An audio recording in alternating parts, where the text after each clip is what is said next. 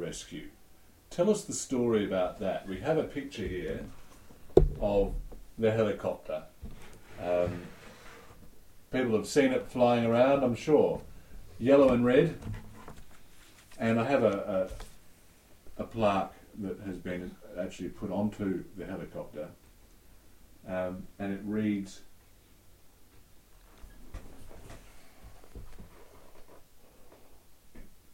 Jeff Brown, OAM, his total commitment over the past 8 years has made the arrival of this aircraft possible to serve the community of Western Australia. Tell us the story behind getting the helicopter surf rescue up and running. Well, during my period as the state president, 1972 to 76, I think about 1974, being president involved attending 3 meetings a year in the eastern states. And one of these weekends they had the launching of the new helicopter rescue service in Sydney, to which all members of the National Council attended.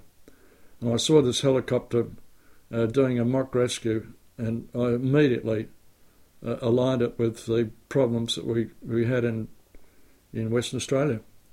And, I mean, going from a ridiculous point when I was club captain in 1953, being woken up in the early hours of the morning by a policeman in the middle of winter, and there was nor'wester to take a surf boat out because there'd been a red very light go off near Rottnest.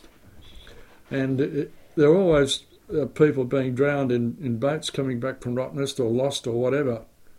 And here was this perfect area from Mandurah up to Yanchip, with all that waterway, with all the boats and marine people involved, that I believe the helicopter would fit ideally into our Perth community.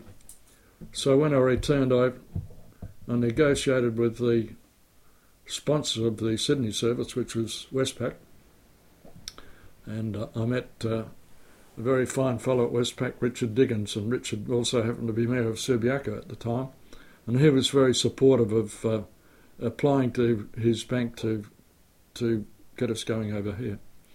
And Richard came back to me and said yes, the bank were very happy to go along with it, and then I met political problems within State Centre itself, as we called it, and I was the president. And the move was knocked back. Why do you think that was? I'd rather not mention it. It was pretty personal.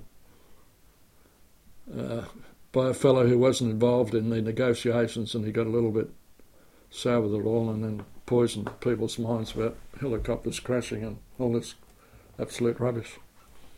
And within about 6 months, I then had a phone call from the people at Bell Brothers, and Bell Brothers is now a famous name in our world with Mr. Bond, and they offered to supply an aircraft to us free of charge for 3 months. They would supply uniforms, every cent involved in doing that operation for 3 months as a trial. I was so excited, of course, that went back straight to the State Council again, and you wouldn't believe, knocked back again. So I didn't give up, and eventually I retired as president in 76, and the pressure then came from the national body and from Westpac themselves, and the fellow who'd been the stumbling block in the meantime had moved along.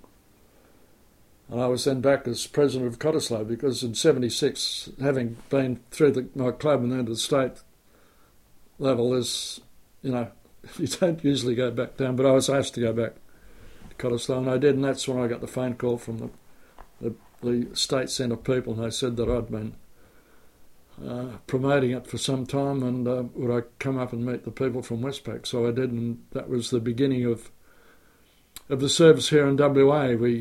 It took us a while to negotiate for aircraft and the financing and whatever. But our first roster, John, was Christmas Day 1980. So I was involved there for 8 years, and the the little thing you read out was just on my retirement after 8 years of running it. So, but it was... I'm being a little bit egotistic, I expect, but having